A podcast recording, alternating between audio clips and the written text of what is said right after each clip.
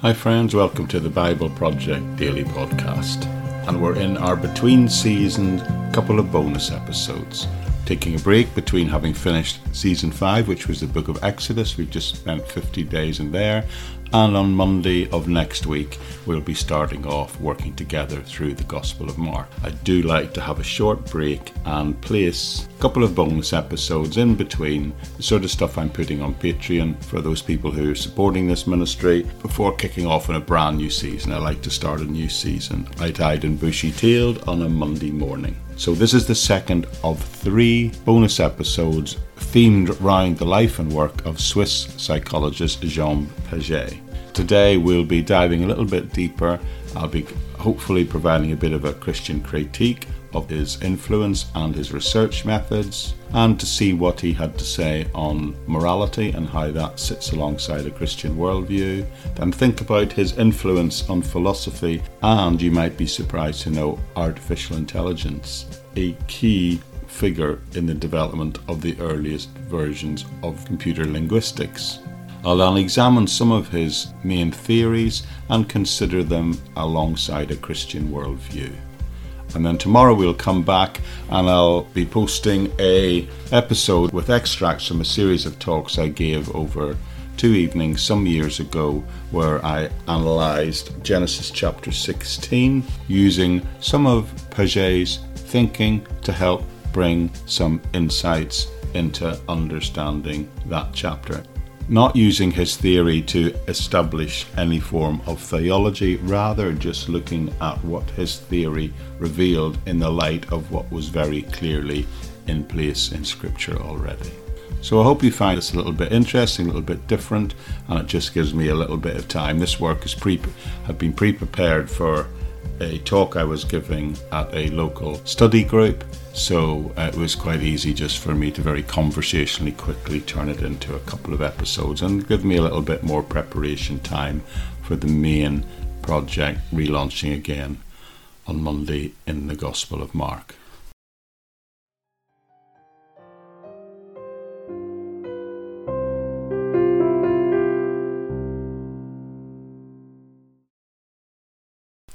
So I'll remind you that he was born at the tail end of the 19th century and, in fact, born in Switzerland and worked actively until 1968 and died as recently as 1980. And his work was groundbreaking work. In many ways, it laid the foundation for our understanding of how children's thinking develops.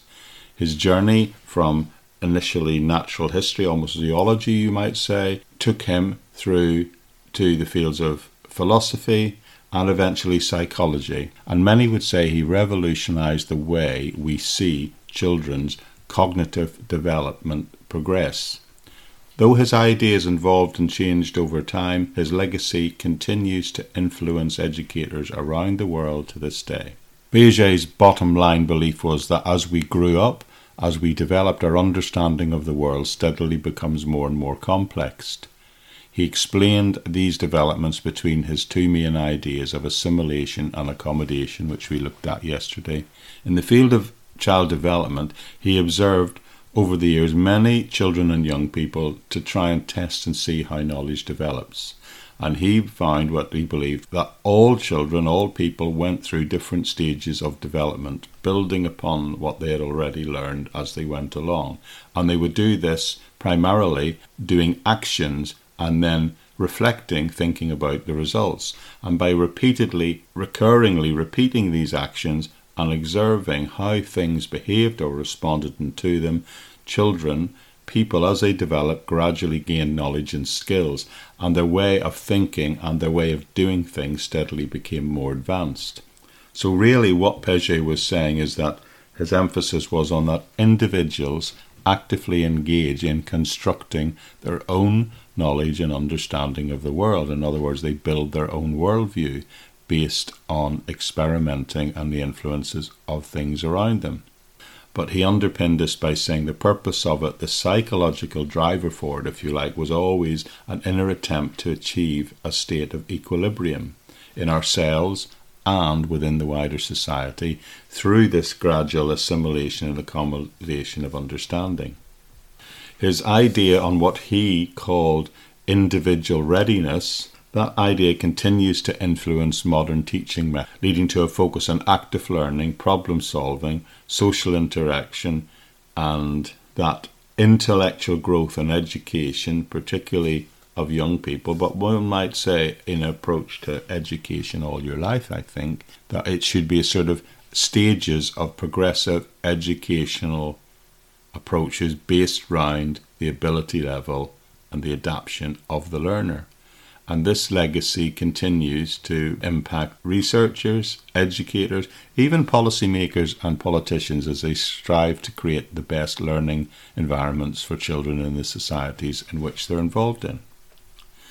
But there are some now who would criticize Piaget, particularly because of his research methods. In fact, some would say he sits within that school of thought prior to the 1980s, where there was no real scientific testing or model in the development of the field of psychology.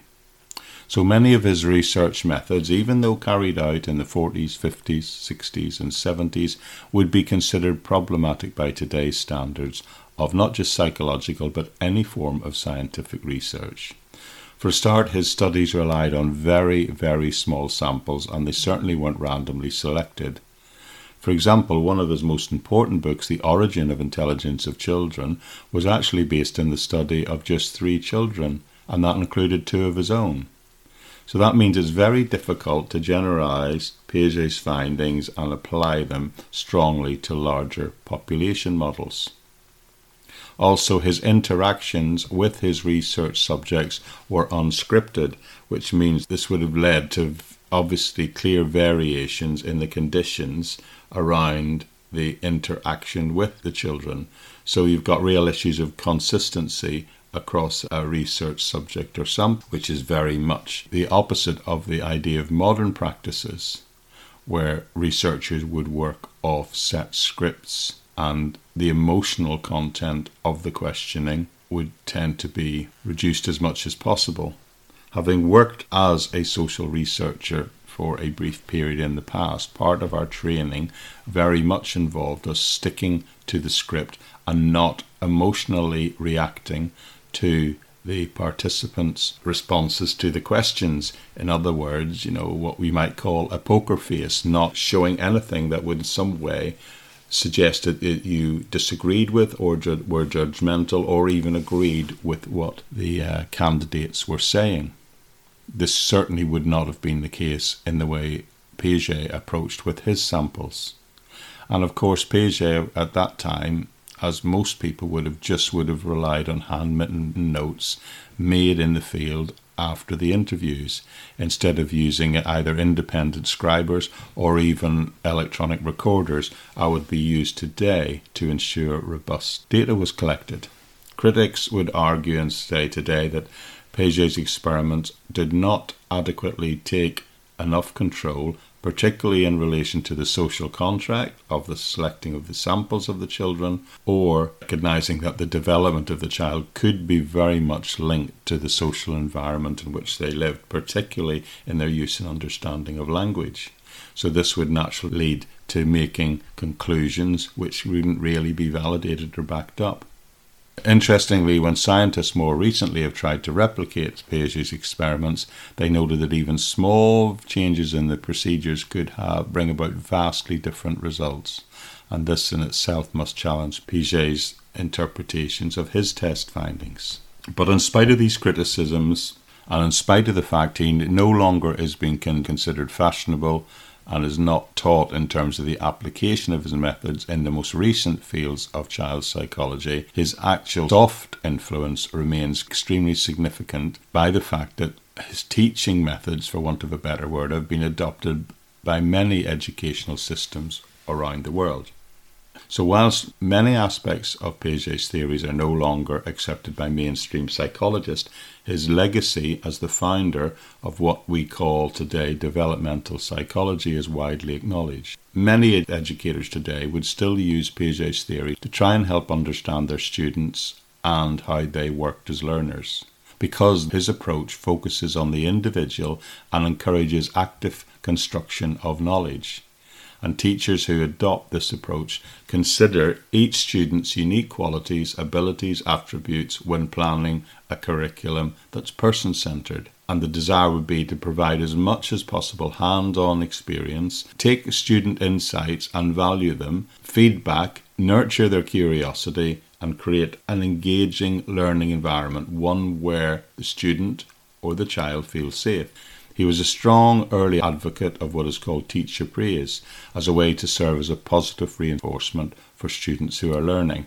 However, it has been recognized today that many would say that once students get into the adolescent phase, students prioritize social connections with peers much more, and in fact would go the other way and would actually no longer value respect or praise from a teacher because they begin to see them as authority figures. But let's be clear Piaget's works influenced greatly changes in education, particularly during the 1970s and early 1980s. And he is the key man in developing a more individual, child centered approach to education. He was the one that was really the first to recognize the importance of fostering individual creativity and these led to innovations in education rather than teaching by rote and conformity ruling the classroom. However, it's important to note that there have been some misinterpretations of Piaget's theories in education by leading some to sort of leave students to their own devices to the point of not providing sufficient direct instruction, which is seen to ne- negatively impact particularly on low achieving students, not recognizing the fact that there are some who need much more guidance and support from their teachers to make meaningful progress in their learning. Thinking a little about Piaget's teaching on morality, Piaget's theory of morality is important because he defined morality as something based on philosophic principles, things that he called universality and obligation, rather than being cultural norms, which suggests, of course, that morality, therefore, is something that exists outside of us in and of itself. He believed that moral development happened through the interactions among everybody with everybody rather by being directed by human authority figures. He believes that our peers, the society around us, plays a crucial role in shaping moral concepts such as equality and justice. His theories and his research on morality had a significant impact on his subsequent work on moral development that he continued right up towards the end of the 20th century. And his theory of revealed moral development have been used to examine the development of religious ideas as well as scientific thinking, recognizing stages of understanding in the development of faith and the moral judgment as applied in different historical periods. And interesting, Piaget's thinking has also been used to explore the origins of human intelligence, which in turn led to a significant impact on the field of early computer science and the development of artificial intelligence. A guy called Papert uses Piaget's work when creating the Logo programming language, one of the earliest computer language, and a British computer scientist named Alan Kay based his concept of the Dynabook programming system on Piaget's theory. And the discussions around this concept led to the development of the Alto prototype, which explores elements of the very first graphical user interface, the GUI, the understanding of the way in which we interact with technology, leading to the development of on screen icons and even ways of manipulating data on the screen with the use of a mouse and the like. By people interested in studying his models of how we learn was applied to machine learning and the creation of the very earliest user interfaces in computer language, mostly done in the 1980s. But in spite of all this, Piaget's theories have faced criticism for various reasons. Some argue that different cultures prioritize different social interactions, which challenges Piaget's idea that development must follow a specific order. Others point out that Piaget didn't fully understand the underlying mechanisms of information and how we process from one stage to the other. Over time, alternative theories of child development have been proposed, and many modern research findings challenge Piaget's ideas. While supporters of Piaget argue that his critics sometimes misinterpret his theories, it's clear that his work has significantly contributed to the development of psychology and to our understanding of how children learn. However, when considering some of his theories from a Christian perspective, there may be certain aspects that raise concerns or require thoughtful consideration. So, thinking about Piaget's worldview versus a Christian worldview, one of the key areas of potential concern is Piaget's emphasis on the individual construction of knowledge and the relativistic nature of moral social development. From a Christian point of view, there is a belief in an objective moral order, a standard that's rooted in God's character and revealed through Scripture. Piaget's theory, which suggests that children create their own moral ideas based solely on personal observation and peer interaction, many would say would conflict with the whole concept of there being an absolute moral truth. Furthermore, Piaget's theories implies that children's cognitive development might progress almost independently of external influences or guidance, which of course would include religious instruction. This raises questions then about the role of faith and the importance of religious education in a child's overall development. One might say their overall moral development. From a Christian perspective, the role of spiritual formation and the influence of Christian values in shaping a child's understanding of the world would be considered absolutely essential. Another point of contention may arise from Piaget's focus on biological and cognitive development he puts much less emphasis on the spiritual dimension of the human experience. Christianity recognizes the holistic nature of human beings and that it encompasses not just physical and cognitive aspects, but also that there is a spiritual dimension. Piaget's theory, while valuable in understanding how our brains develop and grow, they do not capture the spiritual aspect of human development in any way, which is an integral part of the Christian worldview of what it means to be human. It is worth noting that many Christian scholars have engaged with Piaget's theories and integrated them into a Christian framework. They sought to reconcile his ideas with Christian beliefs, emphasizing the role of God's grace and the work of the Holy Spirit in this developmental process, leading Christian scholars of his work to highlight the importance of a spiritual formation and foundation needed to be part of our ability to reach a comprehensive understanding of human nature, something that incorporates into both our cognitive and our spiritual dimensions. An area where the Christian worldview and Jean Piaget's theories do share some common ground is what we would call schemas and his ideas of equilibration. Both share common elements in their understanding of knowledge, growth, and development. The term schema is an important one. In Piaget's theme, a scheme is a mental framework or a structure that organizes and interprets information. Similarly, from a Christian perspective, we as individuals develop cognitive frameworks or schema based on these beliefs, values, and understanding of the biblical teachings, and these schema shape their perceptions and interpretations of the world.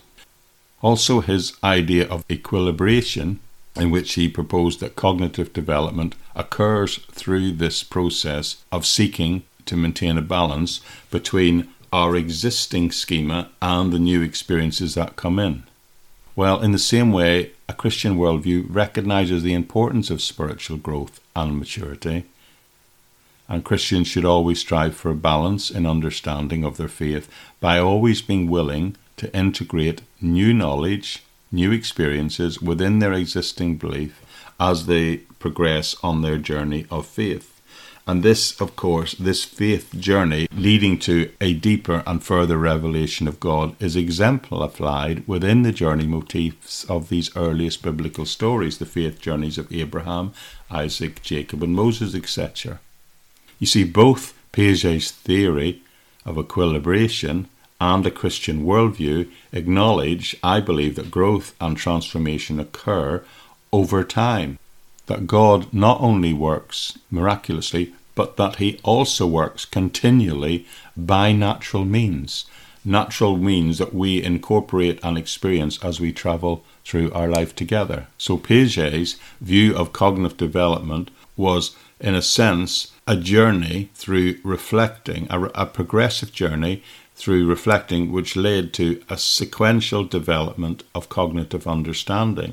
And I would say, from a Christian perspective, individuals are seen also to take a transformative journey of faith where they spiritually mature, they have an ability to understand deeper spiritual matters, meet, as the New Testament describe it, as opposed to milk, and thereby develop a deeper understanding of God's truth.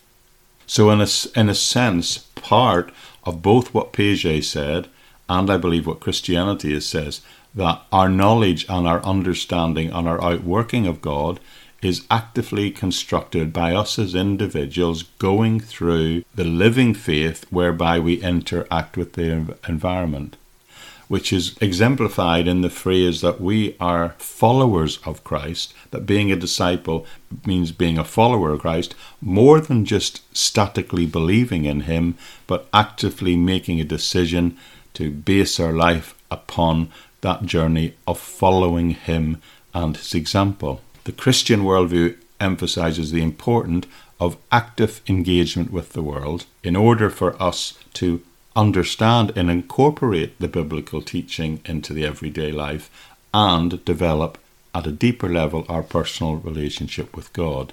Because in that process of that journey, we are constantly in the state of gaining additional spiritual knowledge and understanding of how our actions and the reactions of the world around us and the events around us can be incorporated and develop and deepen our view and understanding of things. Piaget talked about it in terms of assimilating new ideas into existing schemas and adopting those schemas to accommodate the new experiences. Well, similarly, in a Christian thinking and a Christian worldview, all of us are encouraged to grow in our understanding of God's truth and adapt our beliefs and behaviors in the light of those lived experiences.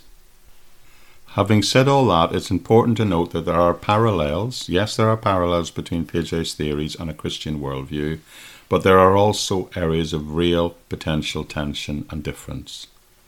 Of course, Piaget's theory focused primarily on cognitive development, how the brain develops and how we think, whereas a Christian worldview encompasses a much wider spiritual growth and linking it to the moral formation of us as individual people and the societies in which we live. And Christians, of course, would also consider the role of God's grace and the influence of the Holy Spirit as being key in that developmental process, which is something which goes way beyond anything Piaget's theories would ever seek to address.